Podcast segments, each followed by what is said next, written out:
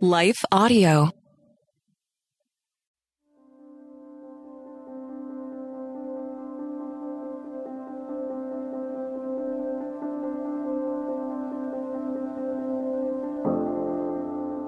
Jesus Wept, written by Ryan Duncan and read by Stephen Sanders.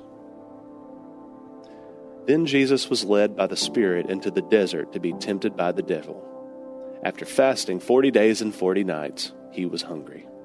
Matthew chapter four, one and two. I once heard a story of a woman who lost her only daughter in a tragic accident.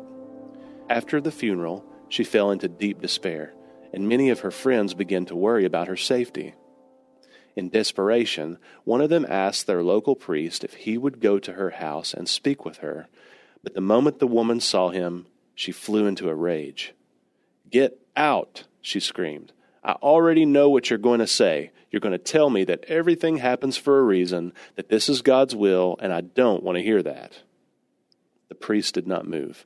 Eventually, the woman began to calm down and started to sob. It was at that the priest spoke quietly and gently. "Listen," he told her, "I don't know why your daughter died, and I do not know why God allowed it to happen.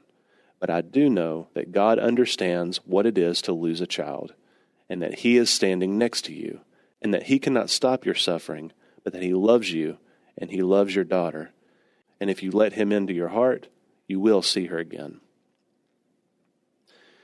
What really struck me the first time I heard this story was that God really did understand the pain of losing someone. I realized that for a long time I'd had a false view of Jesus. I'd always pictured him as this tall, soft-spoken man who was completely serene no matter what the world threw at him. I didn't understand that when God became a man, he embraced all human sensation, even the ones that hurt. After all, according to the Bible, Jesus got hungry. He got frustrated, just like us. He got sad and angry and scared, just like us. Jesus probably laughed with his friends and grew stern with the Pharisees. The Bible says that Jesus lived a sinless life, but that doesn't mean he wasn't human.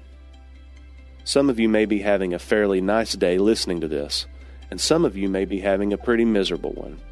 Regardless of what is happening to you, know that God understands how you feel and that He will always love you. Intersecting faith and life. Follow Christ through His years of ministry. Take note of the times when Christ displays His emotions. For further reading, check out Matthew chapter four, verses one through eleven.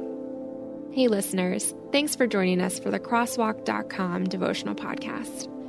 To get all of our episodes straight to your phone during the week, subscribe to this podcast on iTunes or wherever you listen to podcasts. To find more devotional content like this, head over to crosswalk dot com. Hello, I'm Adam Comer. And I'm Ryan Chittister. And we are the host of Life After Addiction podcast. What we believe is that addiction is not a surprise to God. That's right. We discuss addiction from a biblical worldview and how true freedom comes through a personal relationship with Jesus Christ. Absolute freedom from addiction, the secular worldview of once an addict, always an addict, is just not true. If you or someone you love struggles with addiction, subscribe to Life After Addiction at life audio dot com.